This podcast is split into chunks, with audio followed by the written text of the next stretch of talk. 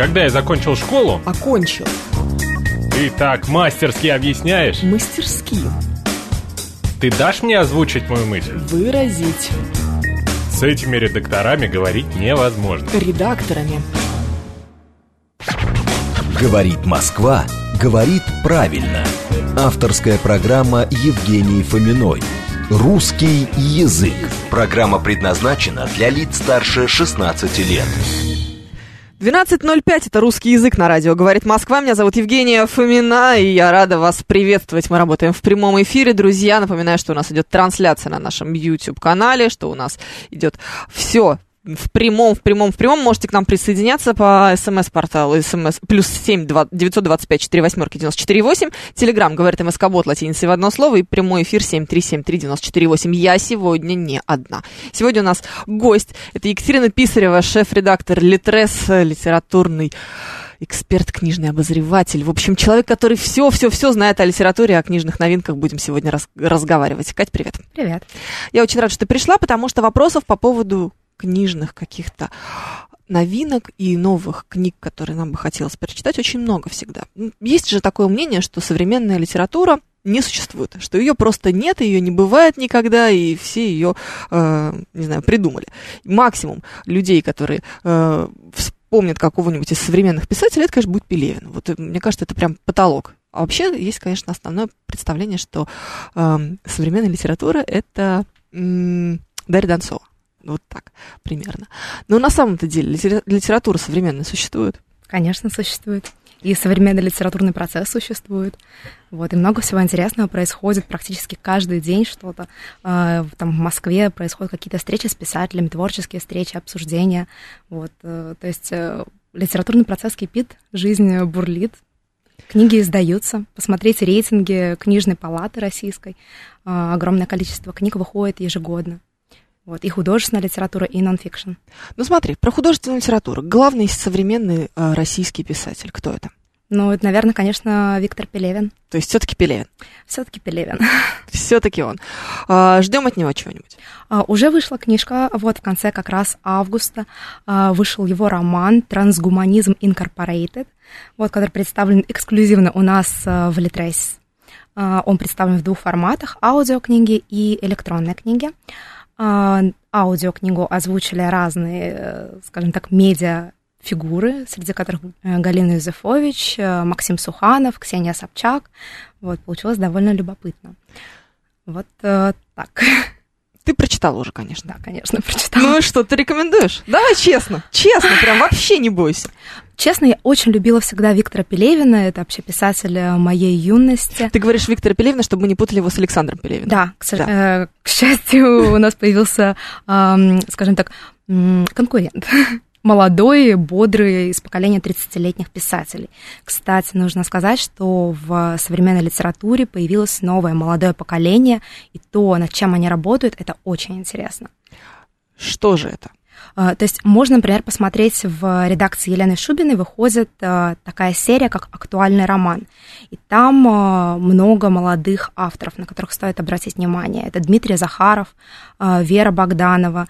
Можно посмотреть то, над чем работает Ольга Брейнингер, вот, писательница, которая пропагандирует в России автофикшн. То есть много действительно. Александр Пелевин, э, вот, но, правда, он не из редакции Лены Шубиной, но все же. Алла Горбунова, книга которой а, вот выходит тоже осенью в редакции Лены Шубиной. Вот, то есть много-много разных молодых авторов, э, о которых стоит знать.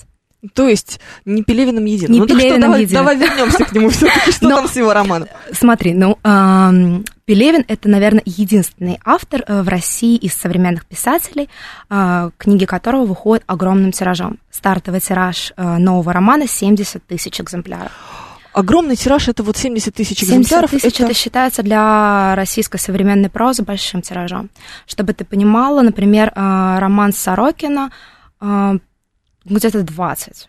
М, Хотя Сорокин кажется. тоже кажется, что вот Хотя прям насчет доктора Гарина я не уверена, а, а предыдущая его книга, ну, где-то 20, да, был тираж. Но потом ч- тираж допечатывают, если он Да, распродается. конечно, конечно, это у любого автора. Например, а, если говорить про малотиражные книги, которые выстрелили, это а, «Житие убиенных художников» Александра Бреннера. Вот э, она была выпущена, эта книга тиражом 500 экземпляров в издательстве Гилея. И потом, когда она попала в список премии НОС, ее допечатали, ее стали покупать. То есть, э, конечно, допечатки есть.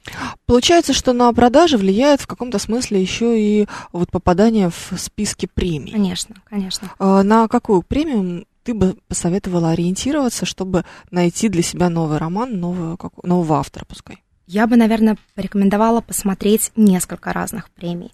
А, если говорить про зарубежные премии, то это, конечно, Букеровская премия, а, то, что номинируют на Нобеля, а, и, наверное, может быть, э, Хьюга премия, если говорить mm-hmm. про фантастику. Вот. Из российских премий это, конечно же, большая книга.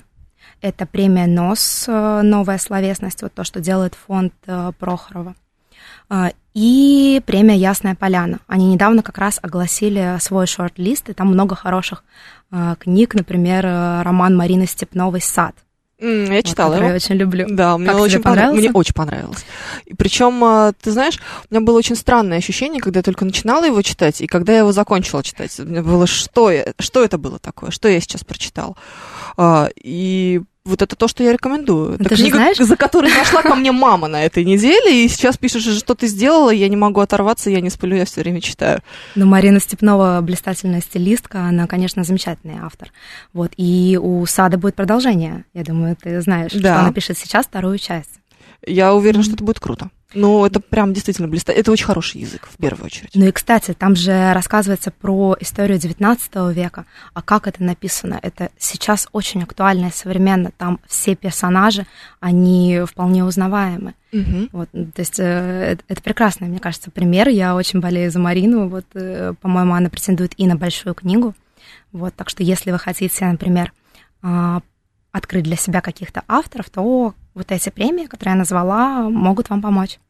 Смотри, а, вот Александр Фильман, наш постоянный слушатель, пишет, что печатный э, тираж сейчас не говорит о популярности книги, о популярности автора, потому что существуют большие продажи электронных версий, аудиокниг, ну вот то, как да, раз, да, чем да, вы занимаетесь, собственно. Вот все, все что поглотил Литрес как раз. А, можем ли мы говорить о том, что ориентироваться нужно на продажи именно электронных версий? Э, мне кажется, в совокупности нужно смотреть. Ну, то есть вот ты сама покупаешь бумажную книжку или ты прочитаешь по-разному. В. Мне кажется, что одно не отменяет другого. Ты можешь прочитать электронную книгу или прослушать ее и захотеть э, поставить эту пол, э, книгу себе на полку. Вот это то, о чем все время все говорят, что вот, значит, хорошая книга это та, которую ты прочитал та, на телефоне. библиотеке. Да, потом и которую пос... порекомендуешь еще друзьям. И дашь кому-нибудь почитать, и потребуешь вернуть а не то, что... Ну, иногда приходится дарить, зачитали. Такое часто бывает. Ну, получается, что изначально как будто бы электронная версия книжки это такой пробник, как, как с духами. То есть ты вот ее купила, она дешевле стоит, как правило.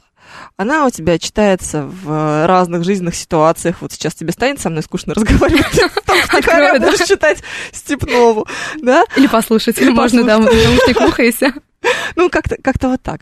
А потом уже, вот если она тебя зацепила, ты будешь покупать бумажную. А, это постоянная история, частая история, или это вот скорее Мне такая, кажется, знаешь, это частая про, про история, конечно. А, тебе хочется, чтобы книга, которая понравилась, а, была всегда с тобой. 192-й Константин, тоже наш постоянный слушатель, спрашивает, куда делись многочисленные авторы фэнтези? С ними все хорошо. Я смотрела статистику, например, за лето этого года в Литрес. Очень хорошо читает и фантастику, и фэнтези. Ну и, конечно, нонфикшн, нонфикшн драйвер вообще в современной литературе. Сейчас очень популярна не художественная литература, а книги по самопознанию, Только я думаю, сейчас будет про саморазвитие. Саморазвитие, конечно, конечно, все вот, все вот это. Не, э, не уходит мода на это. Не уходит. Вот она вот как началась, мне кажется, лет пять, наверное, назад. Ну, все мне кажется, начали да, сразу познавать так. себя, заниматься, вот читать что-нибудь про йогу, про... Вот ешь, молись, молись, люби. Вот как будто бы с этого все пошло. Ну, это же художественный роман все-таки. Да, но вот он как будто бы, знаешь, запустил эту историю mm-hmm. про самопознание. Может быть. Я знаю, что много людей так... после этого романа поехали куда-то искать себя. Да, было такое. Вот. Но мне кажется, что популярность э, нонфикшена в России началась... Ну, я могу ошибаться, но вот «Несы» это был какой-то феноменальный просто uh-huh. бум на эту книгу. Вот я смотрела статистики продаж, она до сих пор в топе лидеров. Да. Хотя казалось Хотя бы. казалось бы. Удивительно. Друзья, напоминаю, что сегодня мы разговариваем с Екатериной Писаревой, э, шеф-редактором Литрес, о том, какие книжки мы ждем, какие книжки мы читаем, что самой Екатерине понравилось. А, вот. И напоминаю, что у нас идет на- трансляции на YouTube-канале на нашем, и можно задавать свои вопросы, все в прямом эфире происходит. Вот, пожалуйста. Кроме Пелевина и Сорокина, в последнее время покупаю в основном Павла Корнева, прекрасный стимпанкер с невероятным языком. Пишет нам Александр Фельман. Что-нибудь знаешь о нем? Э, Нет, не Нет. читала. Не читала. А, Макс Филин с грустью пишет, что боже, саморазвитие, все понятно. Ну, ну, как будто бы. Вот тоже пишет, что есть ощущение, что Пелевин уже не тот. Э, Семен Ну, пишет. на самом деле, в последнем романе Пелевин и сам обыгрывает э, эту тему и шутит на, э, над, над тем, что он уже не тот, не торт. Вот. И шутит довольно злобно, э, иронично все, как он умеет. Вот. Ну, что тут говорить? Люди меняются, писатели меняются. э, Это жизнь. Мы с тобой обсуждали, пока сидели, а, значит, у нас здесь в гостиной, назовем это так, а, перед эфиром, обсуждали продуктивность авторов, что вот есть авторы, которые с точностью, значит, до минуты выпускают новую книжку, что бывают авторы с какой-то невероятной совершенно продуктивностью. Здесь, конечно, все-таки Дарья Донцова приходит в первую очередь на ум, потому что это безумно. И Я тут посмотрела, сколько книжек она выпустила, да это же с ума сойти, у нее почти 300 романов. Интересно, помнит ли она сама всех героев и все романы? Хороший вопрос, не знаю, 289, что ли, как-то книжек, в общем, у меня глаза полезли на лоб. Я очень сильно удивилась, потому что, мне кажется, это очень много. Но есть, хорошо, ладно, не, не берем вот такие вот примеры суперпродуктивности и суперэффективности, но есть и попроще варианты. все равно человек, который выпускает один роман в год, это достаточно много, это достаточно часто. А, можем ли мы говорить о том, что когда количество переваливает определенную черту, оно начинает снижать качество? Иногда. Иногда можно, но мне кажется, что если человек талантлив, то большинство его книг все равно будут талантливы. Я не могу сказать, что э, даже последний роман Пелевина бесталанный.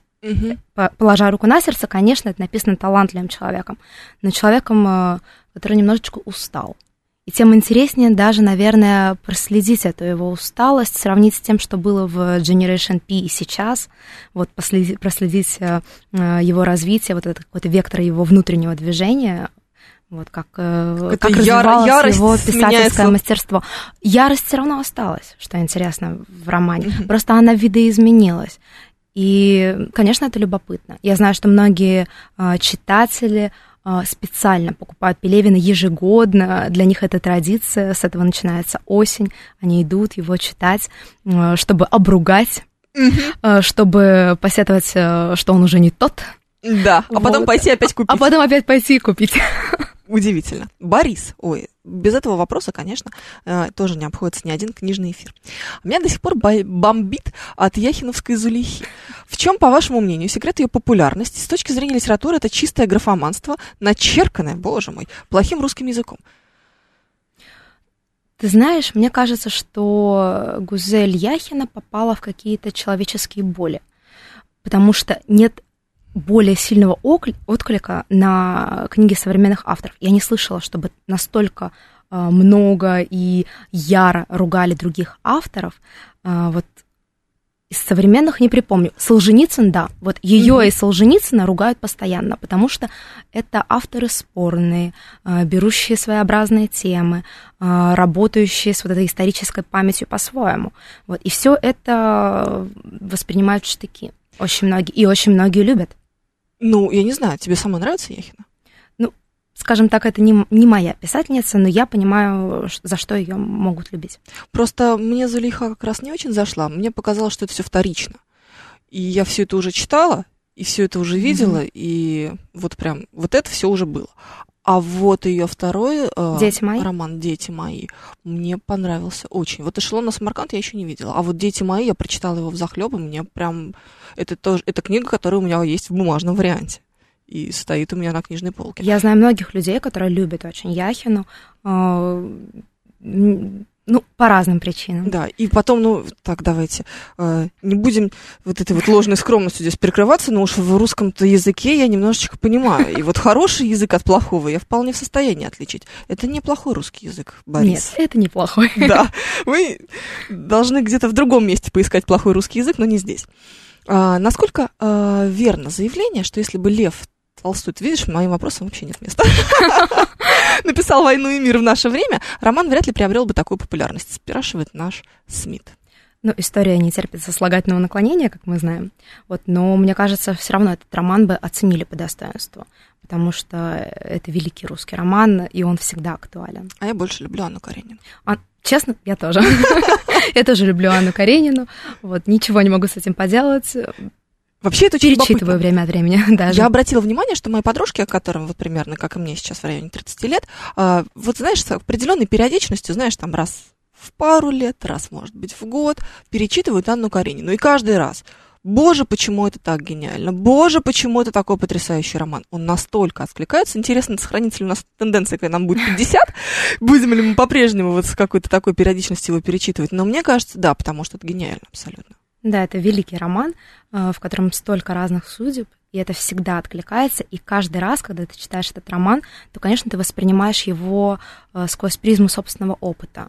И поэтому каждый раз смысловые оттенки другие. А, Эндрю Первый пишет нам про Глуховского. Глуховский в топе еще? Э, в топе, конечно. Не только его метро, но и текст, конечно. И текст, и пост. но тексту помогла экранизация. Слушай, ну всем книгам помогает экранизация. Практически. Да банально, да. Если громкая экранизация, если действительно хороший фильм получается, то помогает. Вот. Но мне кажется, что если э, писатель не талантлив, даже если будет супер крутая экранизация, не поможет. Mm, в любом случае. Ну, привлечет внимание, дальше будет плеваться. Сегодняшний читатель, он уже умеет чувствовать, что такое хорошая литература и плохая. Его все сложнее обмануть. Вот ты очень интересно сейчас э, как развернул наш диалог.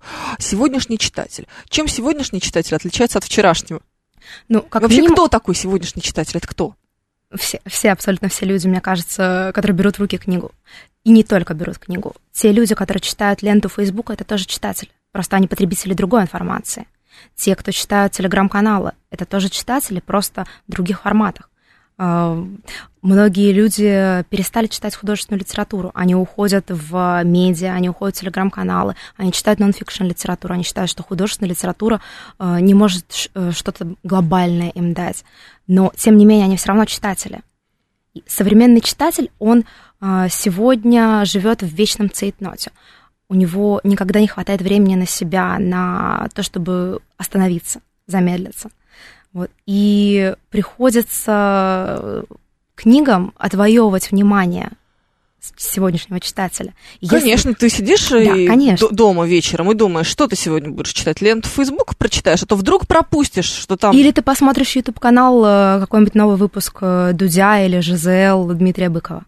Не книжки его будешь читать, а, например, посмотришь, что он там обсуждает у себя в YouTube. Ну, я точно, кстати, прочитаю книжку. Я читаю быстрее, чем смотрю или слушаю. Это тоже важно. Поэтому, например, я не люблю аудиокниги. Я долго пыталась понять, и все-таки вот наконец я осознала, почему мне не нравятся аудиокниги и просмотр YouTube и всего остального, просто потому что я читаю глазами быстрее. А если ускорять скорость? А если ускорять скорость, то такой противный становится тембр, так это, это кошмар. Ну, э, ты знаешь, очень многие мои знакомые читают на ускорении. Например, вот Костя Мильчин, э, тоже литературный критик, он, э, по-моему, читает на скорости 2. То есть это вообще какой-то феноменальный человек. Он все воспринимает на слух, даже когда говорят очень быстро. Я вот так не могу. Mm, ну, я читаю знаю. глазами быстрее тоже. Да, да, вот мне тоже кажется, что... Вот, ну, это опять же, э, видимо, все зависит от формата, который тебе удобен. Конечно, когда я буду мыть посуду, у меня будут заняты руки, я немножечко не могу в этот момент читать книжку. Тут как-то придется делать выбор в пользу какого-то э, видео или аудиоконтента, да. А, про Лукьяненко вспоминает Нильс, Нильс Майкл. Видишь, про совсем молодых писателей, которые прям вот совсем новые, свеженькие такие. Никто не знает, никто ведь про Александра Пелевина ничего не сказал. Слушай, ну, это мне очень понятно, потому что глобально информация просто не доходит до читателей. У нас очень мало медиа, которые говорят про СМИ, э, про книги молодых авторов проще всегда написать про новую книгу Пелевина, э, нежели, э, там, не знаю, обратиться к какой-нибудь э, Оксане Васякиной, которая Слушай. ничуть не хуже, чем Виктор Пелевин, а в чем-то и лучше. Минуточку. Но вот ты вот молодой писатель, ты хочешь пробиться на этот замечательный рынок и оказаться уже Пелевиным в своем роде. Ну, чтобы на твое имя приходили. Понимаешь, как вот в случае с Гузель Яхиной. Можно ее ненавидеть, но вы все равно все знаете, кто она такая. Можно то, же самое, да, не знаю, с Дарьей Донцовой какой-нибудь. Вот. А, а по, в случае с совсем молодым автором, он же вот пришел в издательство, пришел к тебе и говорит, Кать, Кать, смотри, какая у меня книжка классная, а ты меня выпустишь, Кать? А ты скажешь, нет, я даже читать это не буду, там 574 страницы мелким почерком. Или будешь? Ну, зависит от моей загруженности. Вот. Иногда, иногда смотрю. Иногда смотришь. Из любопытства. Я стар... Нет, э, я стараюсь эм, просматривать практически все, что мне присылают, но э, дальше второй, третьей страницы чаще всего не идет. Потому что Если ты не... понимаешь, что это плохо да, сразу. Да, к сожалению, да. Когда я вижу, что ну, там совершенно э, автор не владеет художественным языком, который не владеет даже русским языком, вот, ты не даешь ему уже шанс к сожалению. Так, сейчас будет для начинающих писателей прямо в нашем эфире два-три совета от Екатерины Писаревой. Первое, пишите, пожалуйста, грамотно, это от меня лично. Второе, второе, что будет? А, втор... Зацепите с порога. Да, зацепите с порога. Желательно первой фразой. Было бы классно. Но это прям верх мастерства. Хотя бы первые пять страниц, чтобы держали в напряжении. Вот. А, пишите грамотные сопроводительные письма их читают. Если тебе присылает начинающий автор просто там э, «Здравствуйте, госпожа редактор», э, прочтите и кидают в тебя эм, текстом, не хочется уже читать. А, а что если, быть? если есть аннотация цепляющая, есть синопсис, например, то есть это роман о том, как я вчера вышел из дома и оказался в Южной Америке. Ну, все это закрываешь это практически. Ну, это роман, ну, все скучно. А если, например, а, ты умеешь себя грамотно продать, например, а, находишь какие-нибудь референсы из мировой литературы, говоришь, там, не знаю, условно, а, новый Терри Пратчетт, или а, там, я не знаю, продолжаю традиции э, Владимира Сорокина. Уже цепляет, думаешь, ничего себе, какой наглец. Вот! Я только хотела сказать, что я, я бы даже открывать бы не стала бы, как, где ты, где Владимир Сорокин, где да, Надежда ну, Кадышева, хочет, где Red Hot Хочется сравнить все равно. Откуда такое самомнение? Уверенность в себе, она, как и в жизни, она помогает. Как интересно, я, конечно, в шоке сейчас. Я была бы уверена, что нет, мне кажется, что когда мне вот пишут, я талантливый человек, я гений. Нет, и... не так, нет. Если тебе пишут, что я талантливый человек, я гений... Вот это всегда будет нет. плохо. Дальше будет ужасный текст. Да, а вот если тебе просто говорят, что вот э, я работаю, там, не знаю, э, пиш, э, антиутопия, там, условно, не, не в духе Оруэлла, а кого-нибудь более интересного, то ты уже хочешь посмотреть, а что это?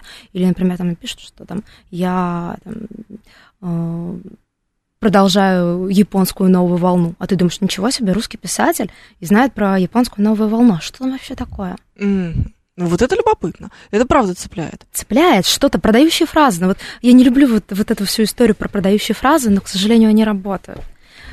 Есть mm. вот эти внутренние какие-то крючки, на которые тебе подцепить очень легко.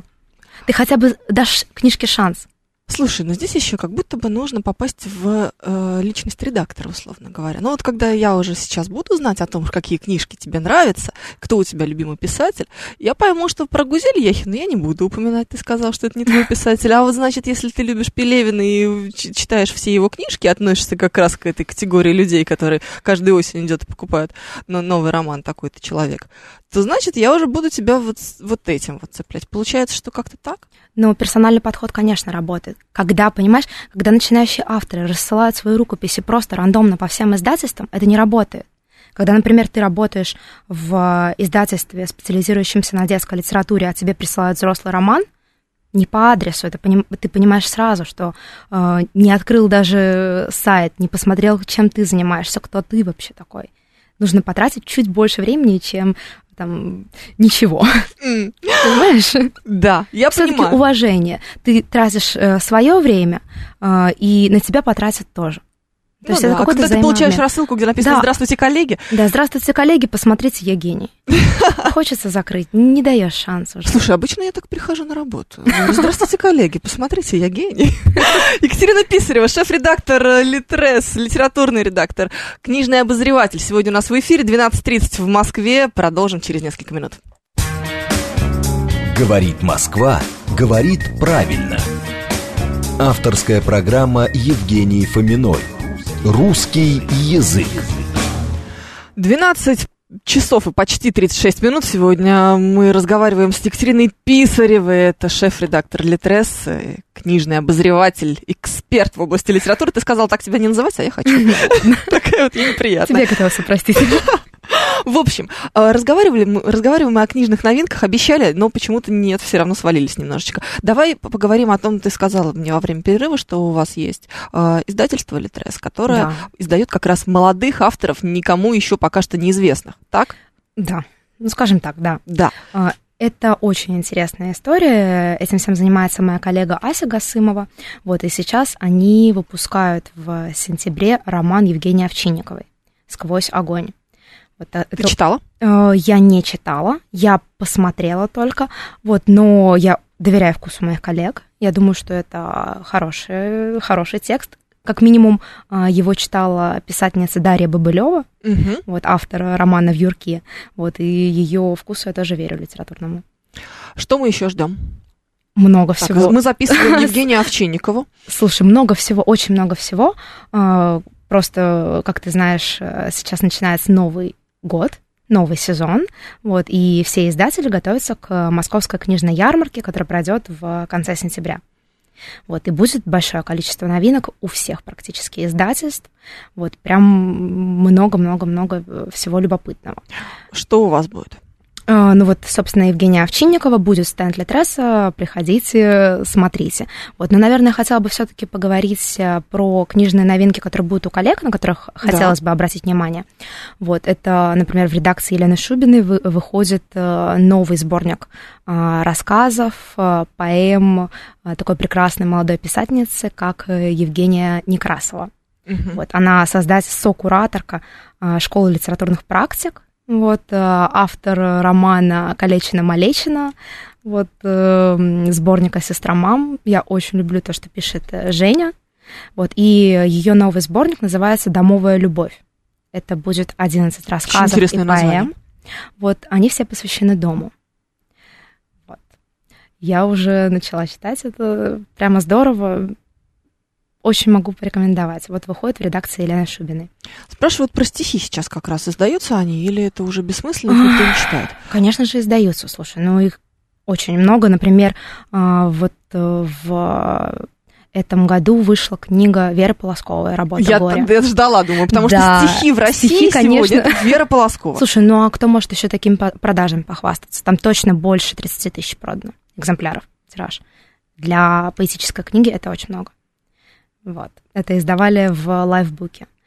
Просто я читаю Веру Полоскову всю, мне кажется, свою жизнь, ну, потому что Вера, как и я, училась на журфаке, а, и, ну, она немножко старше меня, но все равно, знаешь, вот это вот ощущение, когда я поступала, она уже была звездой, вот это вот, боже, здесь же вот, вот в это самое подок... с этого самого подоконника Смотрела Вера смотрела. на мир. Да, вот как-то так это все воспринималось, и ее вот эти, может быть, э, способствовало очень вот эти какие-то концертные истории с музыкой, с выступлениями, я не знаю, ну правда. Другого, Живой наверное, журнал очень поспособствовал ее популярности, конечно. который потом Ну, да. благополучно почил. Ну, слушай, ну из живого журнала очень много людей э, выросло, в писателей больших. Слушай, сейчас аналог живого журнала это Facebook, Да. условно говоря. Да, конечно. И Есть еще также жанр пишущего Инстаграма. Это отдельная для меня загадка, зачем люди пишут в Инстаграме, но пишут. Что Я Пишут. сама это делаю. Зачем Все мы этим грешим. Да, да, зачем же скрывать? Но почему-то, как будто бы из Фейсбука не вырастают. Ну, почему? Есть писатели. несколько книг, которые вышли. А, Они родились практически в Фейсбуке на глазах у читателей. Например. можешь? Например, это книга «Злой мальчик» Валерия Печейкина. Это драматург э, Google-центра. Он, по-моему, ведет э, Google School. Мгм. Вот. Э, Собственно, это сборник небольших эссе, вот, который он писал на Фейсбуке. На абсолютно разные темы. Про пандемию, про политику, про э, важность тестирования э, на ВИЧ и прочие, про... абсолютно разные темы. То есть это очень смешно, э, это очень лаконично. И это хорошо с точки зрения литературы. Это Слушай, интересные художественные заметки. Такой вопрос. А кто это покупает? Мне, знаешь, у всех же есть такие мини-поклонники, Мгм. точнее, у всех мини-звездочек есть мини-поклонники. Вот, значит, мини-поклонники мини-звездочек все время говорят, типа, соберите все, что вы публикуете в Фейсбуке, и, опублику- э, и опубликуйте Мгм. это в качестве книги. Я говорю, зачем, если это все есть в Фейсбуке? Вы зашли на мою страницу, все подряд прочитали, вот оно. Кто покупает сборники того, что было и так общедоступным? Мне кажется, разные абсолютно люди. Те, кто не подписан на него, например, в Фейсбуке. А, Это люди, которые случайно зашли в книжный, открыли а, книгу, посмотрели, купили себе в домашнюю библиотеку, потому что зацепило. Это могут быть, конечно, его друзья, поклонники, читатели. Удивительно. То есть это очень интересно. Например, еще одна книга, которая выросла из Фейсбука, это «Карантинные хроники. Венеция» Кати Марголис, художница, которая живет в Венеции. Вот, когда случилась пандемия, она 40 дней вела фейсбучный дневник и писала про то, как э, прекрасная Венеция переживает э, вот такую напасть страшную. Э, Вспоминала как раз-таки историческую память. Она говорила про то, как вообще Вен- Венеция всю жизнь живет от пандемии до пандемии. Вот, вспоминала какие-то литературные истории. Вот, это очень интересная книга, она такая акварельная, как правильно ее называют критики. А, В ней много-много а, всего зримого, она очень поэтичная. И я думаю, что ее покупают и читают не только те, кто подписан на Катю Марголис в Фейсбуке, потому что это действительно такая прозрачная, очень чистая, хрупкая проза. Ею как ты красиво говоришь. Да. Вот, вот про поэзию, кстати, э, мы не ответили на вопрос э, твоего слуш- Да. нашего слушателя. А, Есть очень интересная линейка новой поэзии в издательстве «Новое литературное обозрение». Вот, э, там вышло несколько книг. Наверное, хотела отметить одну. Это «Приговоры» Лиды Юсуповой. И сейчас в сентябре в издательстве «Центрифуга» Центра Вознесенского а, выйдет, а, собственно, новая ее книга «Шторка». Это Мгм. такое продолжение, логическое продолжение приговоров. И это, конечно, очень интересная поэзия. Это документальная поэзия. А, Она работает в таком жанре found poetry. Она берет реальные истории, реальные дела из а, судебных а, каких-то документов и делает из этого поэзию. И это очень Интересно. страшно. Это очень страшно. Ну, сама задумка какая. Это, ну, есть э, приговоры. э, Это книга поэтическая, посвященная всем жертвам э, насилия, домашнего, сексуального, Мгм. физического, то есть раз- разного насилия. Это книга, посвященная всем убитым. Это такие заговоры просто. И то, как она работает с современным поэтическим языком, это, конечно, очень интересно. Вот, и вот новая книга, вот я ее тоже очень жду. Вот, называется «Шторка». Вот. О, Ирина Прохорова, главный редактор как раз э, нового литературного обозрения, наш автор, ведет программу у нас здесь на радио «Говорит Москва». Все нам очень близко, видишь, как все пересекается. У нее очень много интересного. Она занимается современной русской прозой. Вот, кстати, она издала м, дебютный роман поэтессы Оксаны Васякиной, Мгм. который называется «Рана». Вот если интересуетесь современной э, русской литературой именно поколения 30-летних, это прям, мне кажется, Именно must read. Да, это очень, конечно, интересная книга. Сюжет максимально простой. А, Молодая поэтесса а, переживает смерть матери и едет а, хоронить ее в Сибирь, в маленький город Усть-Илимск. Мгм. И попутно она думает о том, что такое вообще память, как, как ам, передается женская память, а, вообще думает о телесности, о всех женских текстах, говорит про, много про лагерную прозу. А, То есть это очень любопытный текст, это такой гибридный роман, и, конечно, это проза поэта. Не очень люблю, конечно, это определение, но это проза поэта. И мне кажется, что можно порекомендовать спокойно э, нашим слушателям. Эта книга не новинка осени, но новинка года. Еще один вопрос от Александра уже про Литрес. Конкретно говорит, последние пару лет в Литрес и ряде других сетевых магазинов появилась такая функция подписка на черновик, когда можно купить э, пишущуюся вот сейчас. Да, э, серию. Да. А, есть ли у такой опции будущее? Мне Если вы ее делаете, значит, Ну есть. да. Слушай, мне кажется, что мы живем в веке разных форматов. И каждый находит свой. Я думаю, что огромное количество читателей э, ждут черновики. Вот есть чат истории. Вот в Майбуке, например, еще один э, наш проект, это сервис по подписке, вот входящий в группу компании Litres. Э, там э, были MyBook истории. Это чат истории, где тебе рассказывали про какие-то, там, не знаю, сюжеты вот в формате переписки. Вот. И было большое количество читателей. Вот, то есть разные, абсолютно разные форматы. Вот ты сказал о том, что мы все сейчас читатели, потому что мы все потребляем э, текст. Есть ли у тебя ощущение, просто очень часто об этом говорят в основном, конечно, школьные учителя. Знаешь, сейчас вот если пришла бы на твое место школьная учительница, она бы сразу бы сказала, что, значит, нынешние дети, они уже не торт, как ты скажешь. А, и они совершенно не годятся для того, чтобы читать большие форматы, большие объемы, у них клиповое мышление, обожаю это выражение.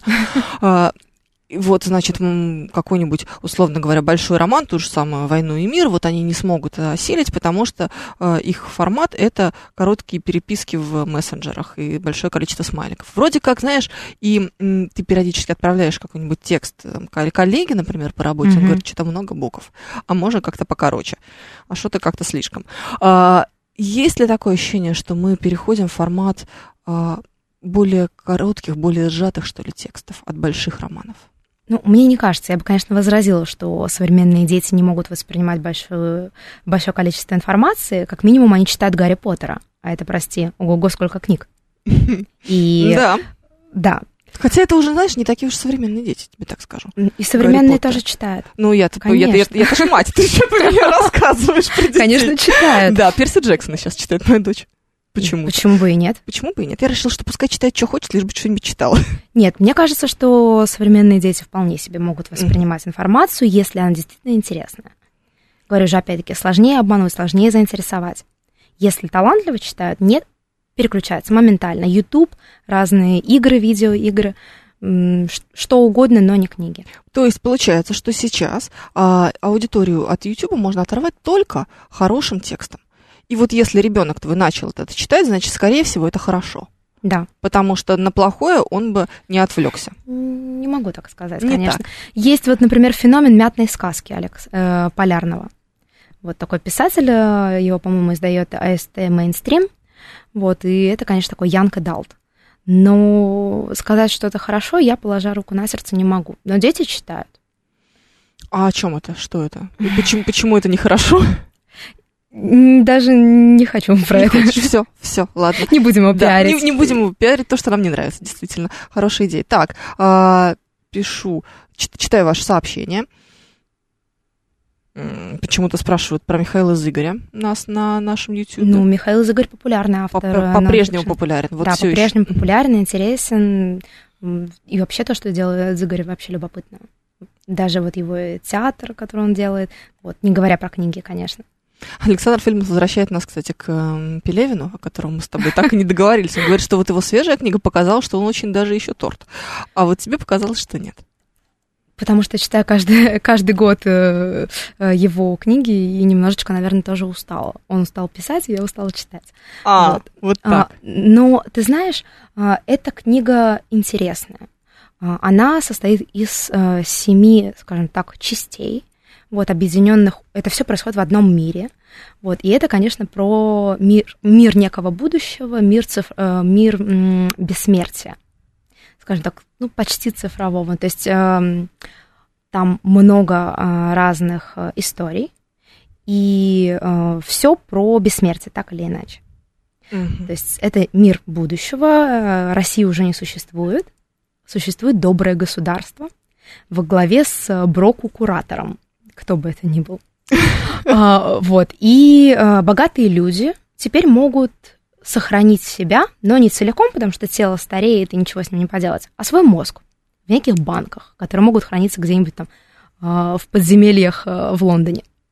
Вот. И мозг, он вполне себе жив, он э, подключается к другим людям и может вполне себе функционировать и управлять миром. Вот. Но в банку, конечно, попадают не все, а только те, у кого есть э, деньги на это. Mm-hmm. Вот. И, конечно, Пелевин э, там просто раздолье для его фантазии. Он говорит, он там говорит и про э, кибердельдонику, и про виртуальный секс, и про а, абсолютно разные истории, там, а, то, как воспринимается м, бессмертными наше смертное, вот это земное, скучное, вот, и как а, вот эти земные несчастные люди, которые обслуживают этих а, господ мировых, а, сидящих в банках, все это воспринимают, и как они все это переживают. Конечно, это любопытно. Это Любопытно. книга, которую, ну вот даже ты ее будешь пересказывать, это все будет не то. Это нужно, конечно, прочитать. Пелевин. Ну, Вообще, удивительно. кстати, не так не, не просто пересказывать, скажу. В принципе. В принципе, не просто, ну нет, ну есть книги, которые довольно просто пересказать. Да, да. Слушай, ну, смотри, еще есть вопрос про культуру комиксов. Знаешь ли ты что-нибудь об этом? Насколько популярна и какая целевая аудитория сейчас? А, ой, слушай, ты знаешь, а, когда была вся эта история с Клабхаусом, а, очень многие люди, которые приходили к нам в книжный клуб, который мы организовали с а, коллегой Егором Михайловым из Афиши, а, приходили и спрашивали про комиксы, про то, мо- могут ли комиксы сегодня считаться современной литературой. И да, я считаю, что могут. Вот есть а, издательство «Бум книга», которое делает комиксы. А, Есть а, линейка умных комиксов в а, издательстве «От Маргином». Вот, э, то есть э, они, например, выпустили краткую историю феминизма в Интересно. комиксах. Вот, у них, э, по-моему, была история сексуальности, и, конечно, много-много разных комиксов, которые э, достойны внимания. Вот, и сегодня комиксы действительно пользуются популярностью как у молодых читателей, так и у взрослых, что интересно. Вот это особенно интересно. Взрослые читатели, зачем им комиксы? Почему нет? Ну, то есть Ну, я, нет, я- вообще я поняла, что в принципе на любой вопрос можно ответить, почему нет, да. Нет, ну а почему? Слушай, а, это интересно. Это а, и текст, и картинка, это визуализация каких-то твоих а, мыслей. Ну, и, во-первых, это красиво. Тут уже не поспоришь. Ну, это информация иначе воспринимается. А, Ты начинаешь вот эту картинку, а, как бы запечатлеваешь ее в мозге. И некоторые воспринимают информацию, например, так лучше. Естественно, мы не можем обойтись без э, вопроса о Борисе Акунине. Тимофей Пшеничный нас об этом спрашивает. Но его просто масса, вот, из последнего пользуется популярностью, очень М. любят. Любят Акунина, конечно. И Акунина, и Лукьяненко. Слушай, у него хороший язык. Хороший. Хороший язык Акунина, и вот э, даже если тебе не нравится все что угодно тебе может здесь не нравиться, если это просто приятно читать, потому что это хорошо написано. Ну, я могу согласиться, да. Ну, то есть это тоже не мой писатель, положа руку на сердце, но он талантливый, конечно. Кто же твой писатель? Вот не мой, Вот вот, это не сложно. мой, вот, вот не мой опять. Да что ж такое Слушай, это сложно. А, Ну, например, а, кстати, я очень люблю сэра Салмана Ружди, у которого выходит э, книга. Вот я жду. Кто это? кстати. Расскажи мне. Салман Ружди. Это букеровский лауреат. Никогда про него не Нет, слышала? никогда. В 81 году он получил э, Букеровскую премию за роман «Дети полуночи». И спустя какое-то время э, он написал четвертый роман «Сатанинские стихи». Дайте мне бумажку, я немедленно сейчас буду записывать. За эти сатанинские стихи его аятолла Хамини предал анафеме, и за его голову назначена огромная награда в мусульманском мире. И сэр Салман Ружди живет сейчас в Лондоне. Он британский писатель индийского происхождения. Мгм. Вот. И он э, в своих сатанинских стихах, по мнению э, мусульман, обидел пророка. М, Вот. И за это нужно отре- э, отрубить ему голову, конечно же. Вот. Немножечко Шарли Эбдо сейчас. Да, вот. Он пишет э, в жанре магический реализм. Вот, и, конечно, это очень, очень интересно. Вот вот сего- э, сейчас в издательстве «Корпус» выходит э, его новый роман «Кишот». Это такое современное осмысление Дона Кихота Сервантеса. Мгм. А, вот я очень жду, говорят, что там есть про Трампа что-то, про Трамповскую Америку, про эм, современность. Мне интересно, как он э, это подаст, потому что а, один из моих любимых романов у него э, «Стыд», а, он про Пакистан.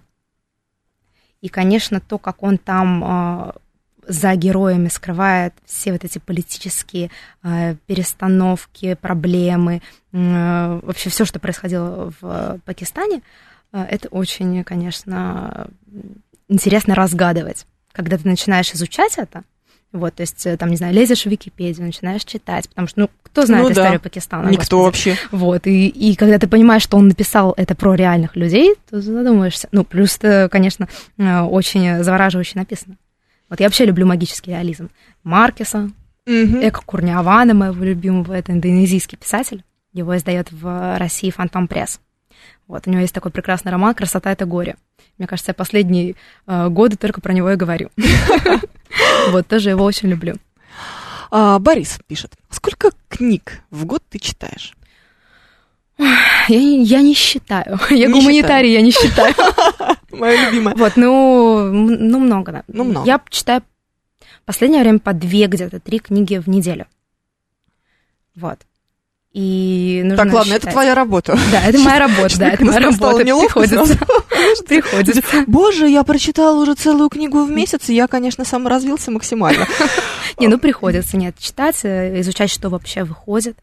Вот, поэтому современная литература для меня живее всех живых. Я с ней каждый день сталкиваюсь.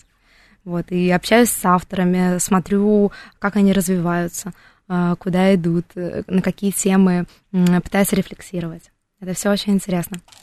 Еще смотрю ваше сообщение, друзья. Напоминаю, что сегодня у нас Екатерина Писарева в гостях, шеф-редактор Литрес, и рассказывает она нам о книжных новинках. Вот, сатанинские стихи Александр Фильман пишет как раз. Да, сатанинские них. стихи, да, да, да. да. Вот, а Андрей Бровкин к нам присоединяется. Вот Михаил Мишустин, не тот, я надеюсь, а, высказывается, что за тысячи лет книги давны, за тысячи лет уже давным-давно все написали. Все новые книги это лишь переложение старых идей на современность. Я не хочу платить за новые книги, читаю Чехова, Пушкина, Тургенева и Достоевского. Одна из наиболее популярных в э, мире теорий. Потому что часто меня тоже иногда коллеги спрашивают, чтобы почитать, все происходит в эфире, значит, я пытаюсь что-нибудь такое, знаешь, ну что-нибудь неожиданное. Ну, Не знаю, пусть это будет Питер Хёк, например, какой-нибудь.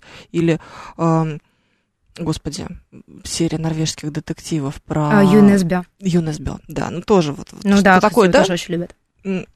Мне кажется, что это, наверное, едва ли не единственный скандинавский такой вот северный писатель, которого люди назовут тебе сходу М, в- России. еще. Ба- да, но это тоже очень хорошо. Да, это очень хорошо, но это так э, жизнеутверждающе, даже когда все очень плохо. Вот я читала как раз э, во время пандемии его последний роман «Тревожные я люди». еще не прочитала И его. прям э, вот ты отвлекаешься от всех э, своих жизненных проблем. Это так вот утешает. Просто вторая жизнь, это очень моя Да. история такая, вот у меня там вот очень много вот личного, про это моих такое. писателей, вот, Да, вот оно такое. Да, вот, вот это очень хорошо. Бахмана А, люблю, да. Да. Но, по сути, ты когда ты советуешь кого-то вот нового, или просто думаешь о том, что вот, ну, вот есть же вот и такой человек, и сякой человек, то а, обязательно в меня прилетают камни и говорят люди, что вы бы лучше Чехова бы посоветовали. Да, что его советовать? Его и так все знают. Ну да. Разве не так? Мне кажется, знают, конечно, все знают, но не все читают. Ну, ну, если вы не читаете Чехова, ребят, вам не надо ничего больше читать. Все, успокойтесь, не имеет это ни малейшего смысла. Это вообще не ваше, бросьте, идите YouTube смотрите. Нет, мне кажется, что современным авторам нужно давать шанс. Как выбрать своего автора? Вот э, смотри, давай нес- несколько советов, у нас осталась буквально минута. А, Первое, это посмотреть премии, о которых мы с тобой говорили. Как вариант. А, Стоит ли смотреть чьи-нибудь списки? Мы с тобой тоже об этом Ну поговорим.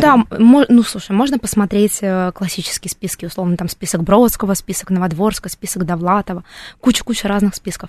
Там список Стивена Кинга, Опры Уинфри, их огромное количество. Вот, можно... Список Екатерины Писаревой. Да, список Существует? Екатерин- э, Ну, у меня есть, да, какой-то некий список, да, тоже есть. Можно его где-то посмотреть? Нет, нет, ну, у меня в Нет. голове он, я, нет, наверное. я просто думала, что вдруг ты, например, опубликовала где-нибудь у себя в соцсетях, Нет, можно... я довольно часто рекомендую книги, это, во-первых. Во-вторых, я веду колонку в «Новой газете», вот, э, и пишу про как раз-таки новинки выходящие. Вот. Ну, не вот знаю, туда вот можете прийти посмотреть. а, кстати, ну, мне кажется, что вот это «зорко одно лишь сердце», как говорил Экзюпери. То есть, э, в общем-то, смотреть на списки можно, но не то, чтобы это обязательно было бы. Ну, можно обратиться, так же, как обратиться к критикам каким-то, посмотреть э, кого-то из блогеров. Очень многие выбирают своего блогера и читают то, что им рекомендует их книжный блогер. Вот, то есть э, идут за персоной, даже не за медиа, а за конкретным человеком. Спасибо тебе огромное, это было безумно интересно. Ты придешь к нам после книжной ярмарки и расскажешь все, что ты прочитала новое. Обязательно, обязательно приходи, пожалуйста. Екатерина Писарева, э, шеф-редактор Литрес, книжный обозреватель, сегодня была у нас в гостях, обещала прийти, и мы взяли с нее слово. Пока-пока в русском языке. Услышимся с вами через неделю. Меня зовут Евгения Фомина. Пока.